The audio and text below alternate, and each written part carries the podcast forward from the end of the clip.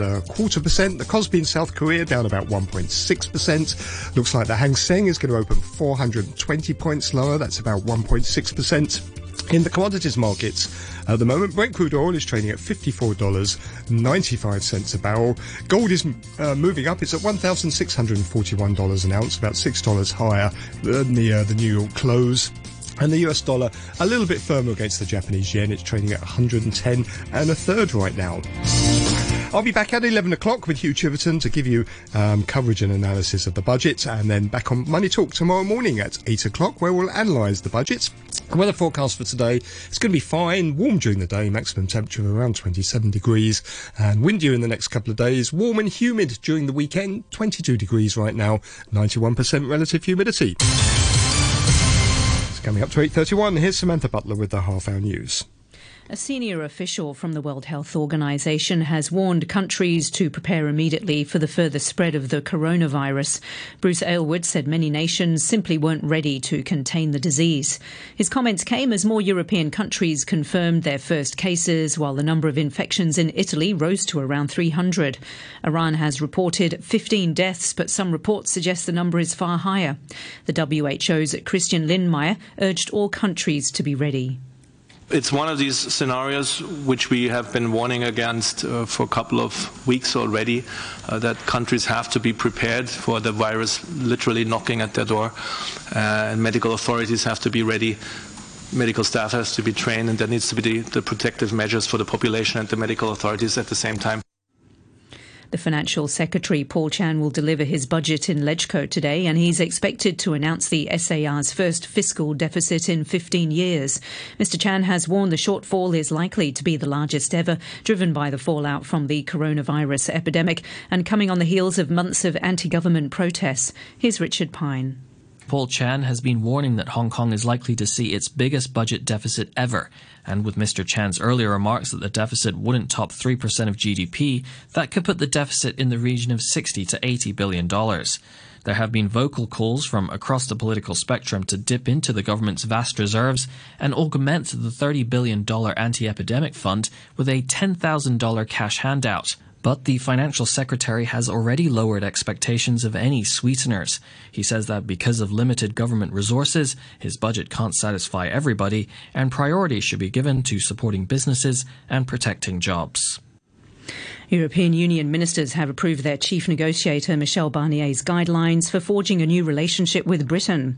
They encompass, they encompass trade, policing, criminal justice, defence and security. The guidelines call for a level playing field that will stand the test of time and a balance of rights and obligations.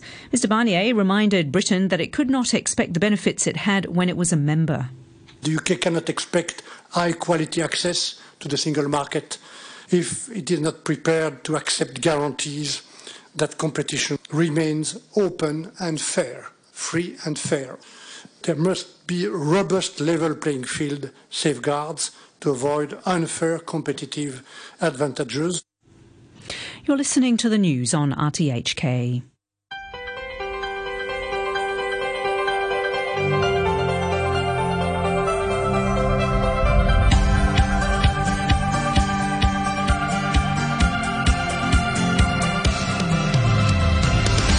Morning. Welcome to Backchat. I'm Hugh Chiverton. Your co-host today is Karen Coe. Karen, good morning to you. Hi, good morning, Hugh. It's budget day, and you can hear the Financial Secretary Paul Chan deliver the government's spending plans for the coming year at LegCo at 11 o'clock here on RTHK. We'll be broadcasting that live and uh, introducing it uh, with Peter Lewis. And on Friday, between 8 and 9 in the morning, you can talk to him directly in a special phone in program. That's between uh, 8 and 9, your chance put your questions and comments to the Financial Secretary himself. That's coming up on Friday. Well, today we're going to be focusing on the economic impact of COVID 19, how different businesses and the non profit sector as well are faring financially, and what the government could do to lessen the impact. As ever, we want to hear from you. You can leave a message on our Facebook page, Backchat and RTHK Radio 3.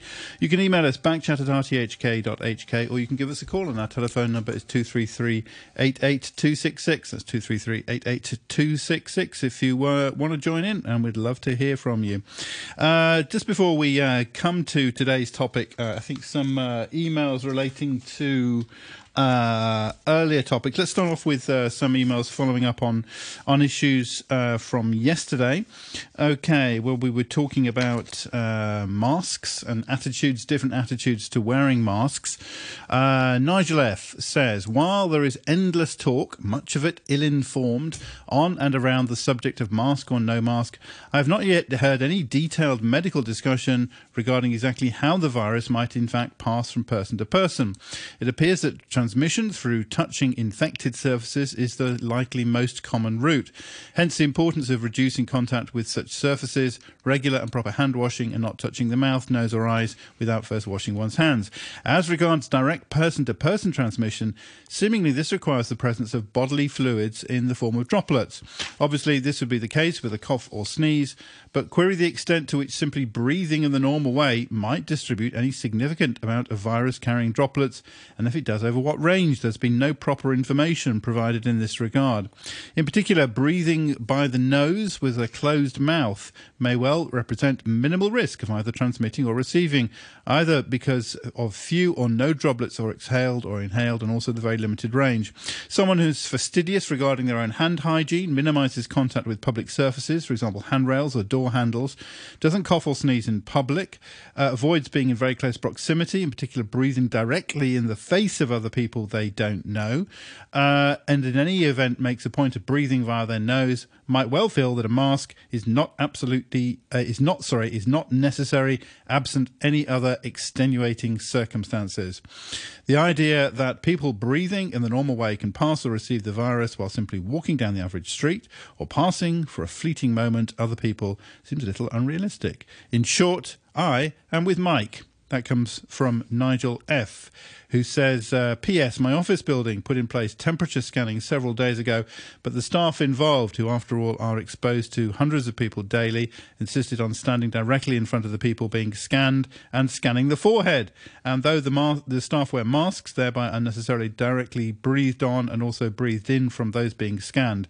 Now at least they've learnt that a scan can be taken from the side of the head and also to turn their own head away so as not to directly exchange breath with the person being scanned. That's uh, Nigel F. Thank you very much indeed for those uh, those comments. And uh, one says, uh, Hey RTHK, Tuesday's show calls for a comparison of the treatment of the issue of uh, racism over coronavirus by RTHK and other media outlets. And there are links to stories in CNN, uh, Deutsche Welle, BBC, Guardian, uh, two from The Guardian. And uh, uh, one says that RTHK Backchat invited two male guests to comment on the message from a female listener who wished to, wished to draw attention to the experience of a female victim of an outrageous racist assault in Europe. And the two laughed it off with long rants, with trivial, unrelated comments to dilute the seriousness of the matter, filling the airtime with nonsense from two men who obviously couldn't care less about victims of racism. BBC CNN, etc., treat it as a serious matter that warrants discussion and want to give victims of racist abuse a voice. Your listeners can decide for themselves what RTHK's priorities are compared to CNN, BBC, and countless media outlets. And that comes, that's signed uh, from uh, One. Thank you very much indeed for that, One. Did you, One, were you the same person who wrote the original letter? just, a, just, a, just a question there. Yeah, uh, jo- jo- yeah. Uh, joining us uh, for this uh, this part of the program, we have now uh, Mark Erder, who's the director of film and creative agency uh, APV, a medium-sized business in, in Hong Kong, and Angeline Lim, who's program director at Asian Charity Services, a charity in Hong Kong that helps training and capacity building for other charities. Yeah, well, let's start off with Mark. good morning, Mark. Thanks for joining us. Hi, Karen. Hi. So, first of all, just tell us a bit about your business and, and the situation you find yourself in now. Um, probably started with the protests last year and now exacerbated by coronavirus. Yes, I mean we're um, you know we're an SME. Uh, we are a video agency servicing everybody from um, banks, the financial community, um, uh, insurance companies, hotels, the F&B industry, uh, manufacturers, et cetera, et cetera. So we're we're the ones who do the video for their um, uh, internal and external communications. And um, the thing that we found last year with the uh, demonstrations was that people were afraid to um, to speak. People were afraid to uh, take a position to um, to basically communicate with um, either their staff or um, the external community. And so they started shutting down on the type of work that um, that we can provide. And then that rolled into what's happening now with the virus, and um, and it hit us um, even more severely. But we're still kind of lumbering along with work in progress, and surprisingly, with a few um, quotes for some upcoming jobs. But I have to say that the the volume of work has just plummeted in the last um, seven or eight months. And Mark, you've been here a long time, so you were running the business also during SARS. How does this compare with then? Um, it's totally different. I mean, also our business model at that time was very different because we were doing much more news than um, than we're doing now.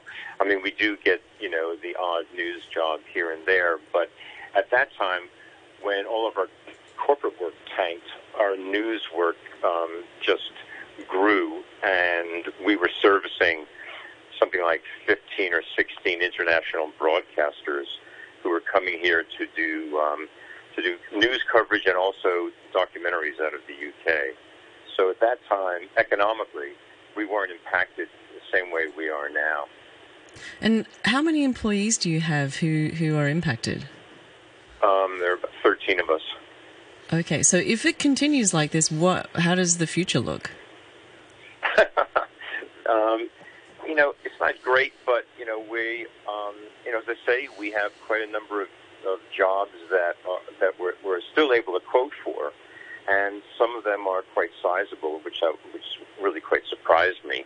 Um, but you know, it, it just means um, possibly having to um, put more money back into the company and find other ways of um, of getting through it. Because the one thing that I've learned from all of the years that I've been here is that it's really important to be optimistic about this, and that in all situations that we've had here, whether it's political or medical, you know, we've bounced back, or the community has bounced back.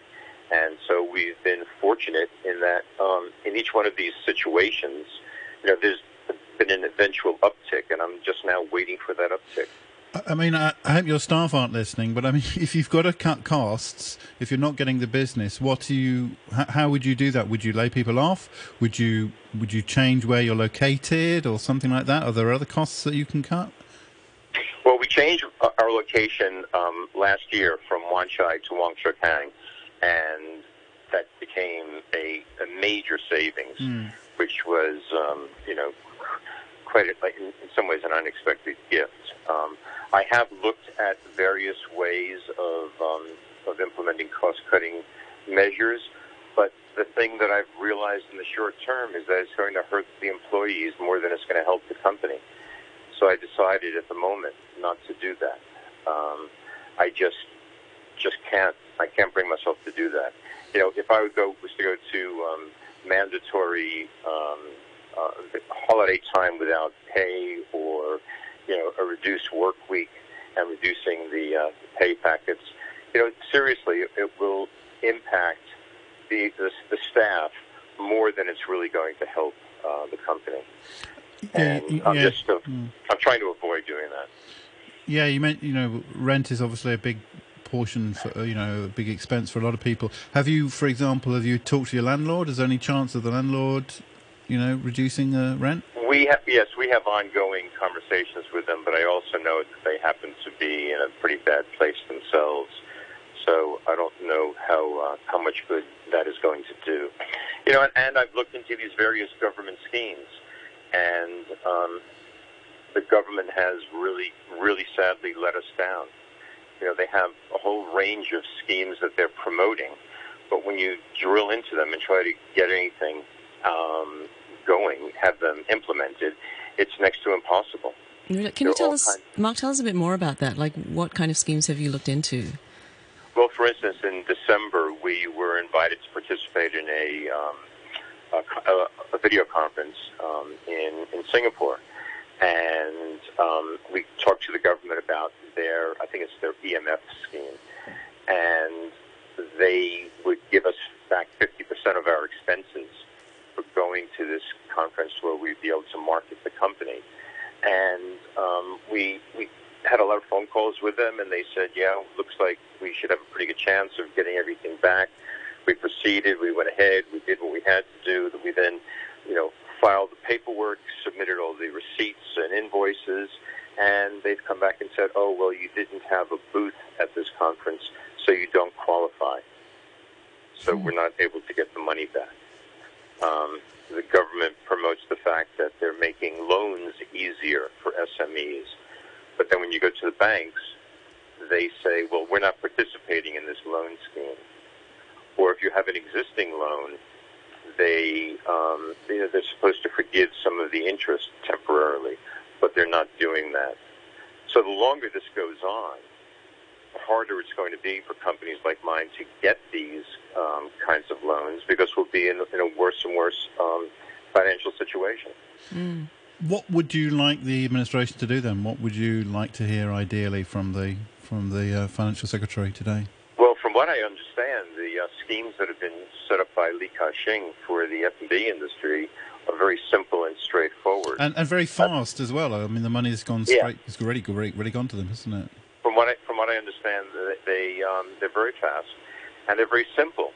And I would just like to see that these um, schemes they're talking about are are simplified and are implemented. Um, they get some traction in the uh, press, you know, promoting it, but then when you try to do something about it, you can't really get it affected. Mm. So, what what would be mo- most useful for a business uh, like yours, and, and maybe others that are similar? Would it be something like interest-free loans, or would it be, um, you know, um, grants, or some some of the tax breaks? What would be the most helpful? Or or, or, a combination thereof. Mm. I mean, I'm not even asking for, uh, you know, a, a total interest-free loan, but if they if they could if they could reduce the interest rate you know, I mean, like I think the government-backed schemes are at four percent. The regular-backed schemes, bank schemes, are at ten percent. But the banks, you know, direct you away from the government scheme because they want the, the higher interest rate. Um, even if could just qualify for a four percent loan, that would be great. But um, it, it doesn't seem possible at the moment. Also, okay. Well, also joining us now is uh, Angeline Lim, as I mentioned, Program Director at Asian Charity Services (ACS). Uh, good morning to you, Angeline. Thank you very much indeed for joining us this morning. Good morning, Hugh. Um, so, yeah, how, from your point of view, what are the NGOs saying to you and the charity sector uh, in Hong Kong? Uh, how are they faring financially? Um, well, we can probably only speak to a part of that sector. We work with small uh, impactful charities. Most of them operate on an annual expense of um, less than 5 million Hong Kong. Most of them have employees and staff ratio of about 5 to 10 members. Um, we, interestingly, last week we worked with um, a couple of other NGOs, charities, to poll um, more than 90 charities actually who together serve more than 1 million service users or beneficiaries to find out exactly how their work and funding was currently being impacted by the coronavirus um, situation. And um, sadly, all the respondents came back to say that they were facing a reduction in funding. 64% of them are facing a reduction of more than 30% of their funding. And 18% out of that 64% 18% are facing a reduction of more than 70% of their funding. So if you're talking about, you know, small enterprises which really are operating on a budget of around 5 million a year, that's a really big hit to the bottom line. And like, you know, Mark is saying in the business world as well, the fixed um, expenses continue. There's rents to pay, there's salaries to be paid. Those costs don't go away. So if the funding is going down by 70%, um, you know, inevitably the, the product delivery and the service to the end users, so the marginalized and the, the underserved who are living out in, you know, Sham Shui Po, they're going to be the ones who are really hardest hit. We also asked um, the charities we polled um, how they saw a reduction in numbers of their service users, And again, unfortunately, you know, almost 50% of them indicated that they had experienced a reduction of more than 70% of the number of service users uh, for their services. So given that we're talking about 90 charities serving more than 1 million service users, if 50% of them have indicated that there's a reduction of more than 70% in the number of service users that they've, they're able to work with during this time, that's almost 500,000, 400,000 um, service users mm. have been impacted. So, and, you know, these are really, really big numbers. And, Angeline, um, are many of these or some of these charities funded by um, private money like foundations or, or maybe in some cases just individuals? Um, all of them are actually. So the survey that we conducted was with uh, amongst charities who are non-subvented, so they're not receiving any support from the government. Um, and basically you're relying on the private dollar, whether it's coming from corporates, family foundations, or individuals. Okay, so would this be a time when the government should be proactive in, in actually saying to charities like this, uh, you know, if you need help to keep your services going, we can be there to provide it? Absolutely, that's the golden question, and you know, that, I, I think just like in the business world, the charities and the social sector is suffering as well. Um, I think we were dismayed to find out that the emergency fund um, doesn't actually make any provision for the social sector apart from, uh, you know, the arts and, and entertainment field. But you know, when you're talking about small grassroots frontline charities who are out there serving the poor, we really could, in the best of times, you know, we could use with uh, use more cash flow, more manpower, more staff, more volunteers. But now, coming off of the back of you know what's been a terrible year so far. Um, in terms of funding, in terms of volunteer numbers, volunteer numbers have fallen as well because you know people are now afraid to just come out and help deliver those lunch boxes or help go see a visually impaired elderly person who's living on the seventh floor, um, and you know living alone as well. So it, it's been a difficult time for the social sector as well. Um, apart from an allocation in the emergency fund in terms of immediate term um, solutions, I think you know, as Mark said, you know, we were. I think everyone was was very pleasantly surprised and um, heartened by how well and effectively the Li Ka-shing um, Fund worked in terms of actually getting monies out to SMEs quickly. I have friends in the SME world as well, and you know, it, it really helped to have that cash flow moving again quickly. You know, if the government is able to, you know, consider even matching, you know, corporate funding, which is coming out now. Swires just come up with a $3 million fund as well. If the government could look at matching that and having a streamlined application process, a streamlined dissemination process to distribute the funds, I mean, it would make a world of difference to the social sector. Yeah, I mean, it was striking, wasn't it, when uh, it was Lord Kwong said that they, they, they hoped they could get the money out within four months. Uh, which to seem, you know, quite a slow process. which all these businesses will be closed. Yeah, quite. Well, yeah, uh, I think yeah, small businesses will, like Mark's, you know, will be very hard hit, mm. but then so will the social sector. I think you know a lot has been made of Hong Kong. Hong Kong is a financial center, one of the leading financial centers in the world. You know, obviously, yes, the uh, the government is right to focus on shoring up businesses and protecting jobs, but there are jobs to be protected in the social sector as well. The social sector is not as heralded publicly, you know, as, as high a profile in Hong Kong as perhaps the businesses do, but it's serving a critical service that, you know, I think increasingly businesses are partnering with the social sector to help provide funding, to provide volunteers.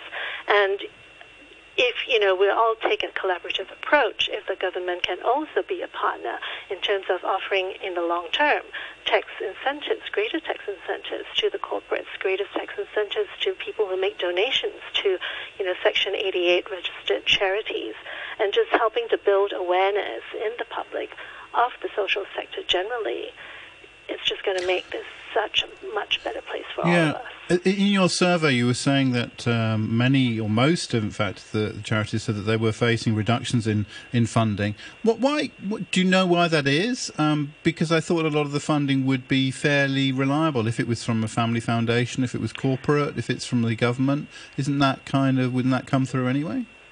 Um, it's interesting. I think by the most part, we want to hope that it will come through. Um, but with government as well as you know private funding in any sort of donation made, if it's a grant, um, there are certain parameters that need to be hit by the um, organization. Again, this would apply whether it's in the business world and you get an investment from a private investor, or in the social sector where you're getting funding from a family foundation or the government. If those KPIs are not hit, and if the funders are not flexible enough to take into account, you know, the situation around us that honestly is beyond anyone's control.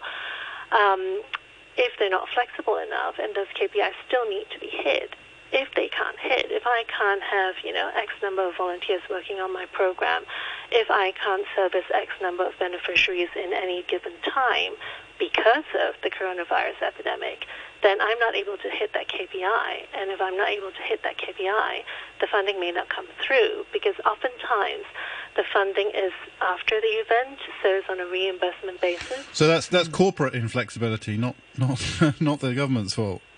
Well, I it I think it, it's not the government per se. Mm.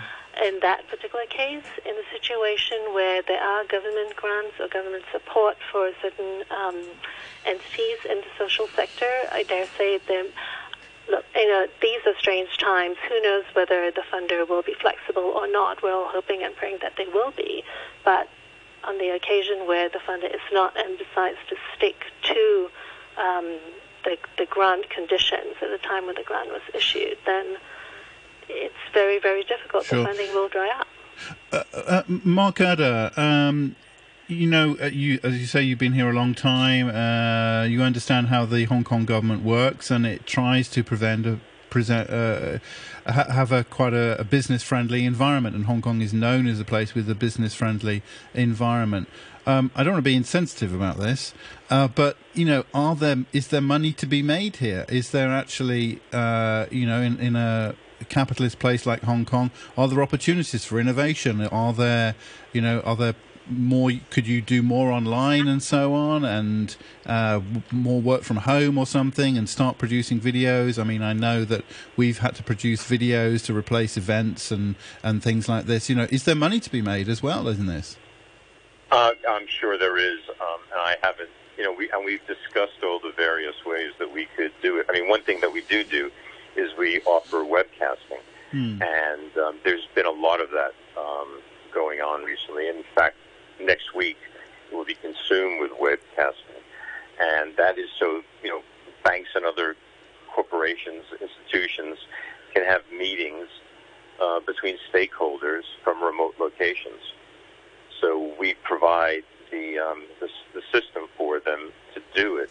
And if it's for a financial institution, you know, it's all firewalled so that it can be done in a safe environment. Um, so, so yes, uh, uh, you know, so I'm saying, you know, I'm not saying exploit things or anything, but there may be no, no, no, there may be I mean, business opportunities at the same time. No, absolutely. I mean, it's it's thinking around the um, thinking around the problems, and so and as we've um, done, you know, started as a as a boutique news agency, you know, we're we're getting um, approached by various uh, news organizations who want to um, to have some coverage. So we're we're, you know, we've got some things pending um, later in the month for um, for, for a European news um, agency. Mm-hmm. Um, so, I mean, there there are various things that, that, that can be done, sure. You know, and we have and we talk about it, we think about it, and we try to um, to promote it where we can. Okay. Well, Mark Adder, we're out of time. Thank you very much indeed for joining us, Director of Film and Creative Agency APV. And uh, from ACS, Asian Charity Services, many thanks to Angeline Lim, who's a Programme Director there. We're going to have uh, legislator Kenneth Leung and uh, Vera Yuen from the University of Hong Kong, an economist, uh, joining us after the news at nine. If you want to comment on uh, anything, especially with a money angle, uh, then uh, give us a call. 233 88266 is probably the best way to get in touch with us. And the weather forecast it's going to be fine. Coastal mist at first warm. Temperatures today up to 27 degrees. Uh, the latest readings 22 celsius with a relative humidity now of 88% listening to the news on rthk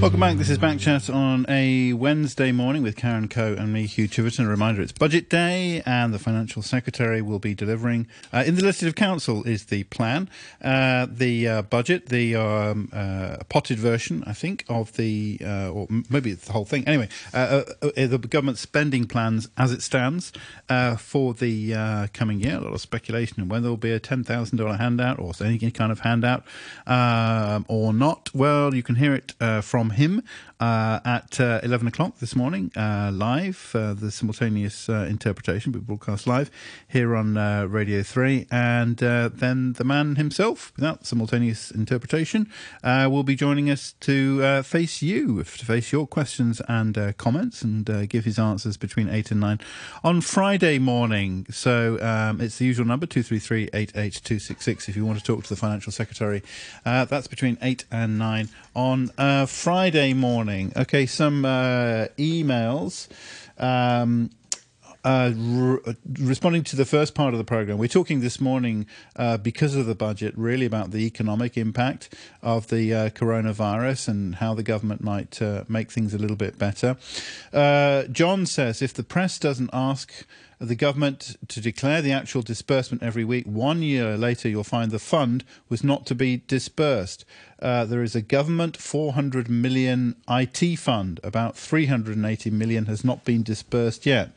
That comes uh, from John in in Sai Kung, and uh, different John says uh, Good morning. It's reported this morning that all government departments will resume work on Monday, the 2nd of March.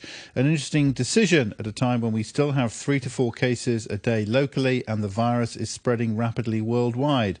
My question is if droplets stroke vapor spread through the air, then active sports like soccer, tennis, for example, the vapor would hang in the air or probably spread within a few meters of each individual. So surely this is very dangerous. Question mark. That comes uh, from John. Uh, we'll see if we can put the, your points to uh, a uh, to a medical specialist on another occasion. Uh, and Mike says, uh, with the subject line charity.org, uh, many so called charity organizations, quote, collect donations for a fee uh, unquote. The mother organisation receives only a portion of the collected sums. In the States, when asked, the collecting organisation has to declare its role and the percentage they take off the top. The collectors can take as much as 90%. They don't always take that much, but they are obliged to disclose. Not in Hong Kong. Most collectors have no idea, and most are for profit. That comes uh, from Mike. Uh, okay. I don't know if most mm. are for profit, uh, to be honest, uh, in Hong Kong, Mike. There, there, are some people who do that, but I, I don't know how widespread it is. And yeah. we don't do it on uh, on Operation Santa Claus. Uh, okay, some uh, just before we go on, some other uh, emails relating to um, RTHK and RTHK coverage. Uh, Richard says, I see that RTHK has thought it newsworthy in spite of all the business and border closures uh, new COVID 19 outbreaks and related deaths, the growing struggles of the poor, to air a story about Ted Hui's second personal abuse of the legal system, this time to persecute a taxi driver. Uh, why RTHK needs to continue doing this is beyond me. It is not as if RTHK journalists are taking a language class and seeing how many times they can use a particular term. For example, United Front in a sentence or got fed a cracker every time they used that term. Uh, Andrew F uh, says Ted Hui is a ubiquitous figure on TV at protests. You'll usually see him hogging the camera, getting right in the face of officers, and behaving in a manner that would see him get arrested anywhere in the world in his ongoing attempt to claim police brutality. Long before the protests, he was a master at this. If you want evidence, look no further than the Hong Kong Free Press video on YouTube, shot at a council meeting, where he feigns assault from another meeting and takes an epic pratfall that is Serie A, Serie A footballer would be proud of. However, his latest attempts to raise his own profile are much more disturbing, organising private prosecutions against those our criminal justice say have no case to answer. The taxi driver is the latest victim, who video evidence shows was ta- dragged from his taxi and savagely beaten unconscious, with some protesters trying to finish him off with claw hammers, only prevented from killing him by others physically restraining him. The protesters started hitting the taxi before one enters the cab and grabs the wheel, and we all saw what tragically happens next. Ted Hui has crowdfunded his private prosecution and is now mob funding his witness list. While I've no doubt in the current climate in Hong Kong that he will easily find 30 young impressionable black shirts that'll be happy to say uh, they see it, uh, they see it. Uh, to say they see it any way he wants them to. I hope he's at least making them aware that perjury carries a custodial sentence. I hope people will finally see this guy for what he is utterly despicable. And uh, Peter says, uh, back, okay, well, with the subject line, why the constant attacks by Matthew? Peter says, what is it with Matthew that he is constantly personally attacking Richard, me, and other commentators who hold a different point of view? Even Hugh doesn't do that, although he has to bear the brunt of Richard's criticism of RTHK. Is that a brunt? Or is that a tickle? According to Matthew, everyone has to declare his political affiliation, otherwise he's a CCP troll, a Wu Mao, or a member of United Front, for which Matthew cannot even present any evidence. However, his personal attacks cut both ways. During the past couple of months, several bank accounts have been uncovered that make it pretty clear that a well-funded United Yellow Front exists, actually with millions of dollars at its disposal. Uh, pandems and anti government groups have been found to recycle the same actors during protests at different locations, uh, giving interviews to media claiming to be local residents.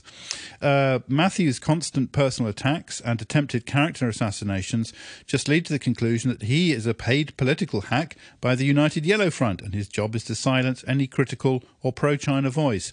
What is most ironic and rather somewhat somehow rather entertaining is that Matthew is so obsessed with his woke anti-China culture that he hasn't discovered that Hong Kong is part of China. Labeling locals Wu Mao, CCP trolls, etc., is as funny as if he would attack Americans for being pro-American while living in the United States. I bet Matthew, in his obsession, even would label Bernie Sanders a CCP troll. That comes uh, from Peter. Thank you very much indeed. Backchat at rthk.hk. Yeah, great, um, lively debate there among listeners. Um, well, let's get back to our topic today, which is uh, the effect on businesses and the business sector of the coronavirus. And we're joined in this half of the program by Kenneth Leung, uh, the accountancy sector lawmaker, and also Vera, Vera Yuen, who's assistant lecturer from the Faculty of Business and Economics at the University of Hong Kong. So, Kenneth Leung, let me start with you first. We we heard in the first half of our show some of the problems that um, the SME sector and also the uh, non-profit sector are having with the current crisis. So, looking at what the government could do, maybe what Paul Chan can deliver in today's budget, what would you what would you see as wanting to happen? Well, I, I think um, in the thirty billion dollar uh, virus contingency fund, which the government uh, got its approval through the finance committee last week. Uh, within that, I mean, the, the government strategy is to dish out cash to the entrepreneurs uh, of the SMEs. But how effective this will be if the sole purpose of uh, the rescue package is to retain the employment of um, most of the uh, middle class and the grassroots people, I, I just really doubt because the cash uh, will be in the pockets um, of the entrepreneurs.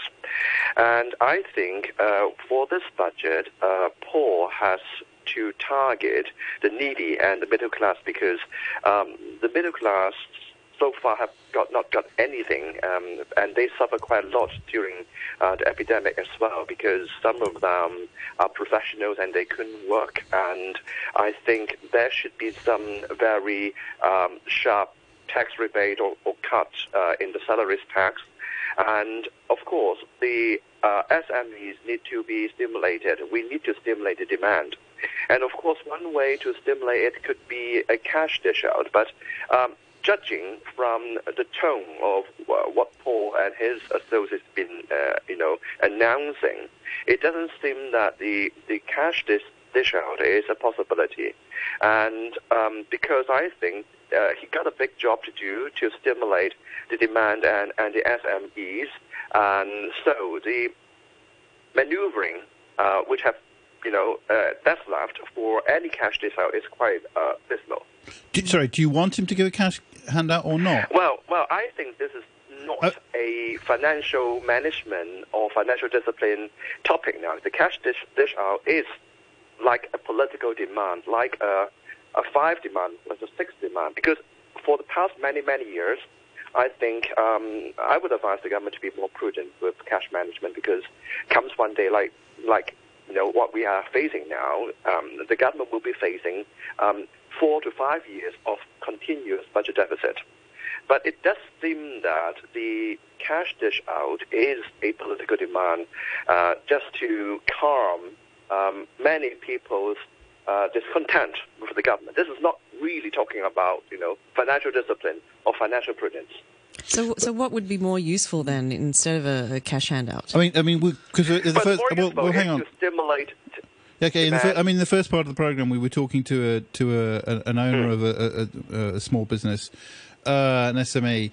Um, you know, how would you help that business? They're facing tough times, very Mm-hmm. little, very little work around, basically. How would you help if you if well, you gave if the employees some money? That's not really going to help the business, money is should be, for example, in the Singapore budget last week, the Singapore government uh, had promised to uh, pay out part of the wages paid to the employees as long as uh, the, the, business retains the employee, and, and, the, and the government is going to pay up to, say, for example, 8% of the wages of the employee for three to four months. And if that is the case, then I think part of the job, some of the jobs could be saved. And of course, by, by stimulating the economy, the government, especially the logistics department, should be purchasing more of the essential items from the SMEs. And if you look at what the logistics department has done and various government has done, I think they have given you know contracts without tendering to you know uh, non-local companies, for example. So I think that the government's job is to get more purchase done quickly, uh, more procurement from the SMEs. The idea of paying eight percent of the wages is is, is very interesting, um, uh, uh, but um, that would take years, wouldn't it, in Hong Kong No, will- to sort out? I mean, the advantage of the cash it- is speed, isn't it? You, Yeah, you, I can, mean, you if can you just, don't have in the theory, system, you should be able to give it up pretty quickly. Minister, uh, there are various types of proposals of various uh, political parties, for example, uh, you know, consumption voucher and all that. And I've been told by a Minister himself that if there's no such system in Hong Kong and you want to implement a, a different type of distribution system, it will take up to about 18 months to install, design and install the system. And that will help at all because people will need the help within the next month or so. So I think um, Paul Chan will be back to the old trick of just, you know, having tax rebate, you know, uh, rate rebate, um, uh, maybe a small amount of cash distribution uh, to everyone because he has done it last time and it was quite a bit of disaster because it, it takes up to two years for some of the citizens to receive the cash uh, handout. But, but this time there is a quite a strong political demand. It's a political uh, demand. Um, that may not help the economy uh, to a very large extent because people may just save up the money. People uh, will not have more. If they got more trust in the government, they will spend. But if they don't have a trust in the future, they will just save up the money. Um, Vera Yuen, let's uh, bring you into the conversation. Vera Yuen is assistant lecturer, lecturer at the Faculty of Business and Economics at the University of Hong Kong. Um, looking ahead at what um, we can expect from today's budget, what do you think the economy really needs? Industry analysts predicted that uh, the economy, um, the quarter one G- GDP will fall by quite a huge sum, like by about six to seven percent at least, compared with last year's in the same period. And um, and quarter to quarter, it should fall by around two point five percent. And I think the government, the overall direction, is um, the right one because it needs. I mean, according to Keynesian economics, like you should provide um, more stimulus to the economy while it's at the downside of the economic cycle. So government in you know the past year has accumulated so such a huge sum of fiscal reserve, and it's a time that it should give it out um, to you know help vulnerable households, help the middle class, and also business in you know getting through this um, turmoil and you know economic recession. And what about? I mean, we talked to Mark Oder in the first half of the program, and he's in the SME sector, and he was complaining that there are schemes out there run by the government, but they're not accessible. They're not easy to uh, apply for, or if you apply for them at, at, the very last minute, you don't qualify because of some technicality. How, how can the government make the money actually more accessible? Well, it's a more public administration question. I think um, giving out stimulus has to be quick and and efficient and to the point. And this is um, always the you know shortcoming of the government. So um, I think both individuals and enterprises should receive um, aid as soon as possible. Giving out cash is a good way, and also um, people who are already in the system, like who are registered in different, you know, uh, social welfare institutes and etc. I think for um, helping those enterprises and SMEs, the government already opt for a you know shorter path um, because um, it has some considerations in different industry, and it has kind of um, find industry that already has registration to make it easier. So there's a trade-off between, um, you know, um, knowing whether you have the um, identity in the industry in order to receive, and uh, whether you will uh, get to receive it. I think it's just uh, similar to, you know, the social welfare system. There are people who are not registered in the system, but they are like in need. And so same as the SME, those who are most vulnerable, they may not even have the license and the corresponding, you know, identity in order to get those. So uh, I think it's a trade-off, and the government always has, you know, this kind of problem. Do you think there has been long-term fundamental damage to Hong Kong with this and with the and with the, the protests and disturbances in in the last part of uh, of uh, last year? Do you think this is a, a long-term impact? Well, now um, I think the analysts, the market analysts, they're still um, looking to what will happen in the long run.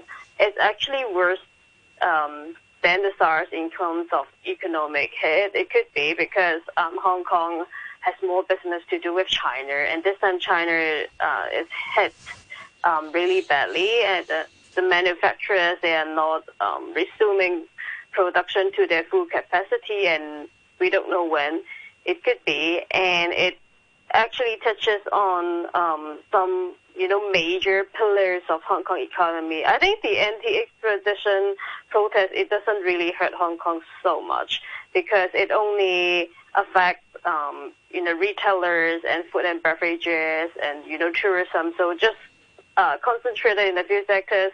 Those main you know, pillars of Hong Kong economy like finance, insurance, real estate, they were fine last year. But this year, because these industries, they did a lot of uh, Chinese business and also it's highly correlated with the Chinese economy. So um, it could take some time to rebound. And I think the worst thing is because China is now so integrated with the world economy, um, so it did not it, it will not only affect China, but there will be second round effect because you know South Korea, Italy, they are you know um, getting more affected by the virus. So the second round effect of the like disruption of global supply chain will also feed back on um, you know China and Hong Kong. So um, I think for this year uh, it wouldn't be good um, for the whole economic outlook.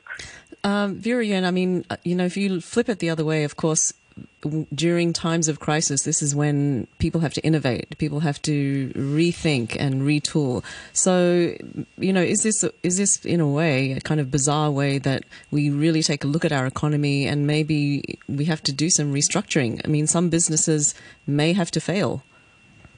Well, yes, I I, I do think so. It, you know, a challenge, but also an opportunity. It kind of reshuffle, uh, you know, those who are already who have the vested interest. They may fail, and you will have some new business that come up after the crisis. Um, but it will happen naturally, and um, we'll wait and see. Kenneth Leung, what are, what are your thoughts on the uh, the long term impact of uh, this? What what sort? Yeah. Of, uh, yeah, I mean, and the property as well. I mean, that was a big deal in two thousand and three, wasn't it? The property Mm-hmm. market kind of uh, collapsed. The sort of I don't know what's happening with property in Hong Kong. Do you know? Well, I, I think there is some uh, slight, you know, uh, like very light sentiment in, in the property market, and I can see the uh, transaction value and transaction volume have fallen in the past month, but it's not a kind of um, uh, landslide, you know. Um, uh, reduction in price. I, I, I haven't seen this. But uh, in fact, um, some in some areas, the, the, the residential uh, property prices still holding up strongly. But of course, there is a very strong demand from the retailers generally to ask for the landlord to reduce um, uh, the rent. Be- be- Because of already, you know that the, the, the rental, um, you know, commanded by th those shopping malls and, and the high street shops are really um, the top one or two, um, you know, uh, ranking in the world, and uh, there need to be a, a huge adjustment, downward adjustment uh, in the rental value in order for these retail business, those business uh, which have physical stores to survive. And they're talking about a huge reduction, something like uh, up to 50 or 60 percent. And some of the big landlords have been quite nicely um, forfeit some of the, the, the rental, uh, you know, um, uh, you know, uh, and ask for. They, they, they offer uh, some rent-free periods for, for a few weeks up to a couple of months, but it still seems that the retail sector is struggling. Well, the, And the, I- yeah. the, the retail sector is struggling all over the world. I mean, people are moving away from bricks and mortar shops into online shopping, etc. So yeah, maybe that's yeah, that is one of the factors. But I think the, the Hong Kong situation is ex- exacerbated by the fact that one, we are too reliant on on, on the people, uh, the tourists from the mainland, and that was a 90% drop in, in, in, the people coming across the border, and um, of course our you know rent is one of the highest you know, city in the world. And there would be, of course, a, a major reshuffling in, in the type of business that after the, the whole epidemic is finished. And this reshuffling could we, we could see, of course, one is the you know the retail business. They need to restructure. They need to go online. And secondly, maybe um, even for our tourist industry and other types of industry, we need to diversify. We need to attract people from all over the world and cannot be too reliant on a single or, or source of a you know a consumer. And thirdly, maybe um, the health industry and the innovative um, industry in Hong Kong, we, we need to spend more time and need to focus on that because, uh, as you know, even the making of the, these, um, uh, you know, uh, safety equipment for, for medical workers and uh, the medicine maybe they're, they're in really short supply in the supply chain and it would be good if Hong Kong can domestically produce some of these products in the long term. Mm, uh, it's interesting talking about um, not being so reliant on one uh, partner. That partner obviously being China, because that's yeah, what obviously what we've been China going for the towards. tourism industry. And because if we are to be a world city, we need to attract people from all over the world um, to, to come to Hong Kong, to trade with Hong Kong, to do business with Hong Kong, and to visit Hong Kong. And this is a good thing in the long run. Uh, Vera Yuen, what what do you think of that? I mean, you, we can see noticeably the fact that one, we have no Chinese tourists coming to Hong Kong anymore, um, but also the fact that over the last 10, 15 years, we've been orienting ourselves more towards China, whether it's through formal uh, processes or just uh, on an informal basis. Will this kind of thing fundamentally change the way Hong Kong is in the future? Well, it depends on um, China. I think tourism is not really like the very major, you know, pillar of Hong Kong because it it plays at the fourth, but it's much smaller than you know finance, real estate and you know train logistics. So I think the major um, economic driver of Hong Kong is still are still um, you know the comparative advantage. You know, financial center. We have good professional services. We're at um, the center of and, and those things are those things are doing okay, are they? The financial services and are they? They seem to be relatively unaffected. Is that right by the coronavirus? Yeah, you're asking whether Hong Kong should reorient. Mm. I think it's still the comparative advantage. So even, you know, during the crisis, after the crisis, it's still, you know, Hong Kong has the best and the unique position, you know, between the two big powers, and it will still be a financial center rather than, you know, doing other stuff um, that it is not used to be. Kenneth Leung, do you, do, do you agree with that? That, um, well, that, that perhaps I, I, you know the main the pillars are still there. The sector is still holding up quite well, and of course the other big you know output from Hong Kong is the professional services, and uh, of course there will be some slowing down, of course, in the uh, IPO and um, in the fundraising uh, uh, activities. Mm. There will be a slowdown globally. I mean, this is not just a Hong Kong issue, but I agree that as far as as long as we are still having this advantage, comparative advantage, because of our legal system, because of our, our professionalism, I think the financial services and the professional services sectors are, are, are very key sectors which Hong Kong um, uh, need to rely on, and we we need to diversify as well because. The, the fundraising activities, we are not just you know have, you know doing this just for the Chinese mainland companies. We need to attract um, companies from all over the world to use this platform to, to tap into this Hong Kong market. Do you think that we've been a bit too focused on China in recent years and, and have been a bit lax in attracting those other uh, people, other companies from around well, the world? Well, I, I can say this because it's a lot of uh, Chinese companies they want to to raise uh, you know capital, and Hong Kong is naturally the very close market to them. But of course, I mean. Um, these exchange and uh, the other promoters can, you know, uh, you know, exert more effort to market uh, our capability, our attractiveness to other companies, uh, especially in, in, the newly developed economies in, in, in, South America or Middle East or the traditionally, um, you know, market like Europe and, and, North America. And I don't think they, they have exerted enough effort doing so. And, and because China uh, to a certain extent, comparatively speaking, is quite an um, easy target, and because a lot of companies in China uh, are eager um, to go worldwide to raise capital, and Hong Kong is naturally um, uh, the market to raise capital okay. for them. Well, Kenneth Leung, thank you very much indeed for joining us uh, today. He's a uh, lawmaker for the uh, Accountancy Functional Constituency. And many thanks to Vera Yuen. She's an Assistant Lecturer in the Faculty of Business and Economics at the University of Hong Kong. Karen, many thanks thank uh, to you. Uh, a couple more emails. John in Sai Kung. this is in relation to that woman who contracted, who's confirmed as, as having the virus, who's a member of the Jockey Club. Uh, Sai Kung says, Hi, Jockey Club has only partially closed their clubhouse. Please ask the Jockey Club how did the infected person teleport into and out of the Jockey Club without using the entrance lobby, lift lobbies, corridors, lifts, etc. Surely the whole facility should be shut and cleansed. No, horses are more important. That comes from John in Sai Kung. And uh, Mark says, uh, Coronavirus, what's it like to be sick? Do you have any input what it's like to have the coronavirus? Is it just like a really bad cold or like battling pneumonia or very serious bronchial infection or other?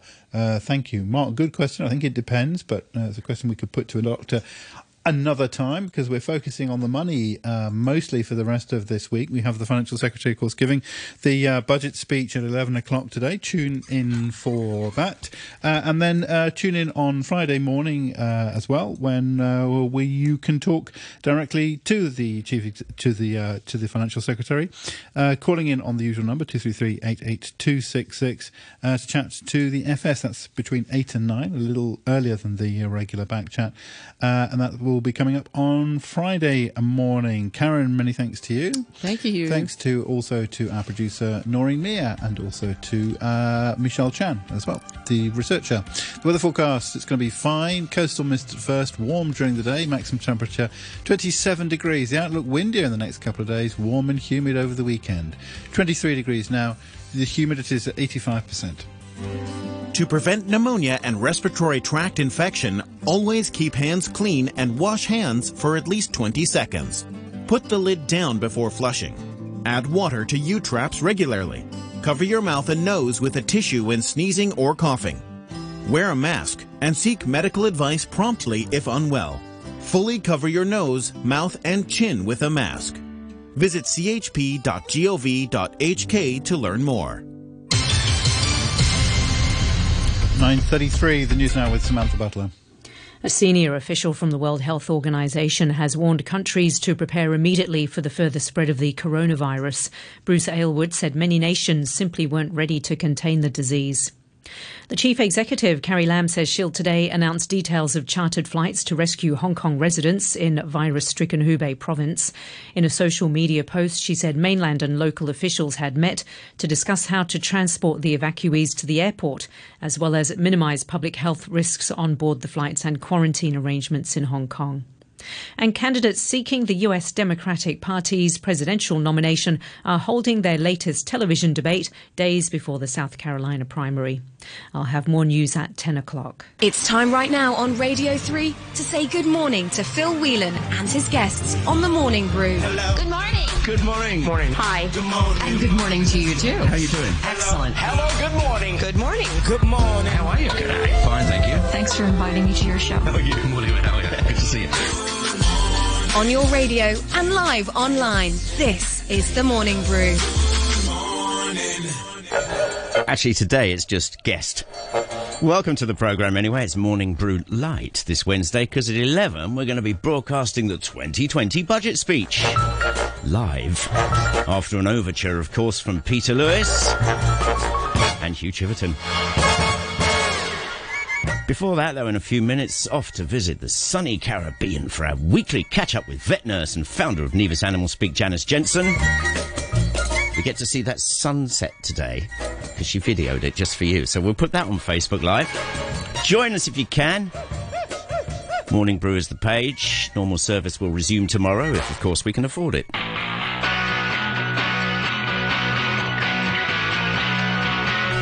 Comes.